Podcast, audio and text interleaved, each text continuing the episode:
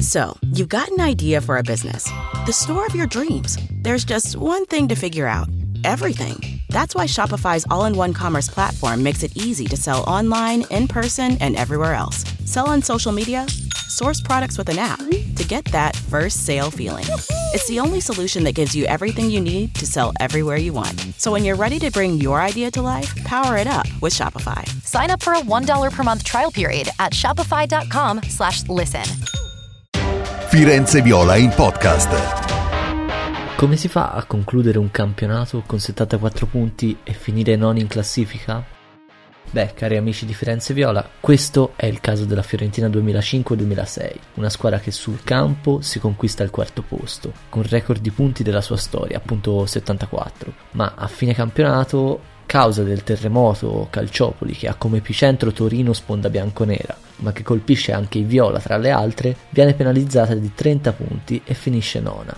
Una stagione, se non cancellata, perlomeno fortemente ridimensionata dai tribunali sportivi. Di sicuro quello che viene cancellato è il piazzamento, un quarto posto che avrebbe voluto dire Champions League e la definitiva rinascita di un club che fino a tre anni prima si trovava relegato addirittura in Serie C2. Non possono essere invece cancellati dalla mente dei tifosi i ricordi legati alle vittorie e ai gol di quella stagione, ricordi che hanno un minimo comune denominatore, ovvero Luca Toni. Non viene nemmeno cancellato il premio che riceve l'attaccante viola, la scarpa d'oro come miglior marcatore europeo. A 15 anni di distanza abbiamo quindi deciso di raccontare qualcosa di quell'incredibile stagione di Luca Toni. Il 29enne, che era arrivato nell'agosto 2005 a Firenze dal Palermo con la nomea di centravanti macchinoso, utile solo per i duelli aerei, si consacra, circa nove mesi dopo, come uno degli attaccanti più forti in circolazione, vincendo la scarpa d'oro appunto davanti a attaccanti del calibro di Henry ed Eto'o. Lo fa in occasione dell'ultima giornata di quel campionato, con un gol sul campo del Chievo che sembra sancire il ritorno in Europa dei Viola. Quello al Bentegodi è il 31esimo centro di una stagione da consegnare ai posteri. Jorgensen. Tocco largo per Fiore, zona tiro, attenzione, sinistro, palo e poi Toni! Ha segnato Toni, 31esimo gol in campionato, Luca Toni al 21esimo minuto. Straordinario il tiro di Fiori, ma dobbiamo dire che questo giocatore e speriamo che mantenga questa forma per i mondiali. 31 gol dal 59 che non si segnava tanti gol così. È veramente straordinario questo giocatore e pensare che aveva toccato poche palla dovuto alla grande prestazione del, del Chievo. 31 gol per Luca Toni che il 26 maggio compirà 29 anni, eccolo qui, dopo il palo di Fiore era spiazzato Squizzi, allora per Toni non è stato difficile mettere dentro, ormai polverizzato il record di Amrin e Batistuta in maglia viola che si erano fermati a 26 reti, siamo a 31 nel Palermo, 50 gol in due anni, ora 31 quest'anno contando solo il campionato, fanno 81 gol per Toni. La rete segnata a Squizzi è una di quelle più facili di quella stagione, una stagione in cui segna in ogni modo. 7 gol di sinistro, 10 di destro, 2 sul rigore e addirittura 12 di testa, mangiando, come si dice a Firenze, costantemente in capo a difensori come Cannavaro, Nesta, Mexes, Materazzi e Turam. In quella stagione Tony è il finalizzatore implacabile di una squadra costruita a meraviglia da Cesare Prandelli, al suo primo anno in viola. Ci sono tanti giocatori nuovi che danno il via all'era d'oro di Cesare alla Fiorentina. In estate, insieme all'ex Palermo, arrivano Frey, Pasqual, Gamberini, Donadel e Montolivo tra gli altri. La squadra, formata per lo più da giovani di talento, viene costruita su un 4-4-2 che vede Tony far coppia davanti con altri due giovani che si alternano per fargli la spalla, ovvero Giampaolo Pazzini e Valery Boginov. Tony ci mette poco a diventare il trascinatore dei suoi. Segna il debutto su rigore alla Samp, si ripete alla seconda giornata al Messina e poi non si ferma più. 16 gol nelle prime 13 partite, con tanto di doppietta al Milan e tripletta al Parma uno strapotere fisico ma anche tecnico mostrato ogni domenica. Una pausa dal tabellino marcatori da dicembre a gennaio e poi 13 gol anche nel girone di ritorno. Nel 2006 diventa l'idolo della Fiesole, che lo celebra con l'iconica maglia Tony e Furmini, cimelio che molti di noi custodiscono ancora gelosamente e che lui stesso sfodera a Siena dopo un suo gol.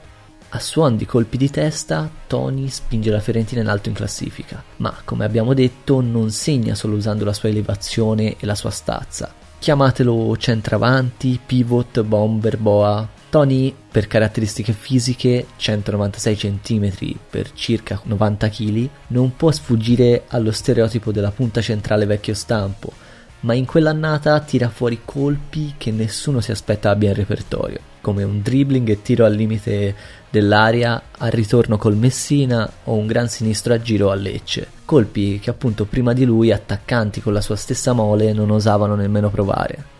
Riguardando la quasi interminabile sequenza di reti che segna in quel campionato, sembra che il numero 30 in viola attiri la palla a sé come fosse una calamita. In certi gol, dalla facilità con cui si libera del diretto avversario, Tony pare quasi fatto di un altro materiale rispetto ai difensori che provano a marcarlo. Nel finale di stagione segna in 7 delle ultime 9 partite ed a maggio festeggia come detto il traguardo della scarpa d'oro oltre ovviamente al titolo di capocannoniere della Serie A. I numeri e le prestazioni gli valgono il biglietto per il mondiale in Germania.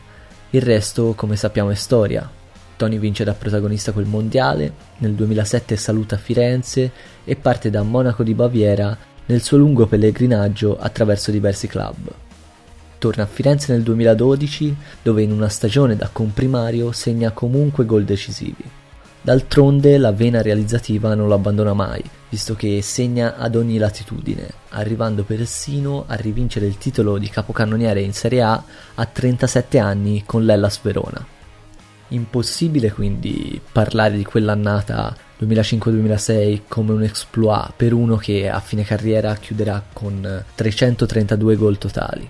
Certo è che quella stagione e più in particolare l'anno di grazia 2006 rimangono il momento d'oro per la carriera di un attaccante che a 29 anni, dopo un tortuoso percorso nel calcio provinciale, in quel maggio 2006 guarda per la prima volta tutti gli attaccanti d'Europa dall'alto al basso.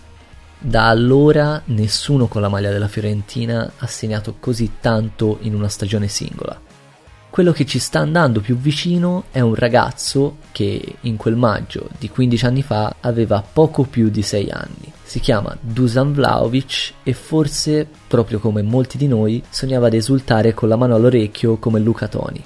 Quell'esultanza Vlaovic l'ha tirata fuori qualche settimana fa in occasione del gol alla Juventus ed i complimenti dell'ex bomber sono suonati a molti come un'investitura futura per l'attaccante serbo ma anche se alcune caratteristiche tra i due sono simili, prima tra tutti la capacità incredibile di proteggere palla a spalle alla porta, ci sembra un paragone questo che è ancora troppo azzardato. Luca Toni Infatti, per una generazione di tifosi rimane il prototipo dell'attaccante infallibile, una figura che rimane nell'immaginario fiorentino, ma anche nazionale, per le sue reti, per il mondiale vinto e per la canzone che gli è stata dedicata ai tempi di Monaco di Baviera. I ricordi di quella straordinaria quanto inutile stagione e dei nove sensazionali mesi del numero 30 in viola riaffiorano ogni volta che al parco o magari al calcetto tra amici qualcuno ritira fuori quella maglia. Tony e Furmini.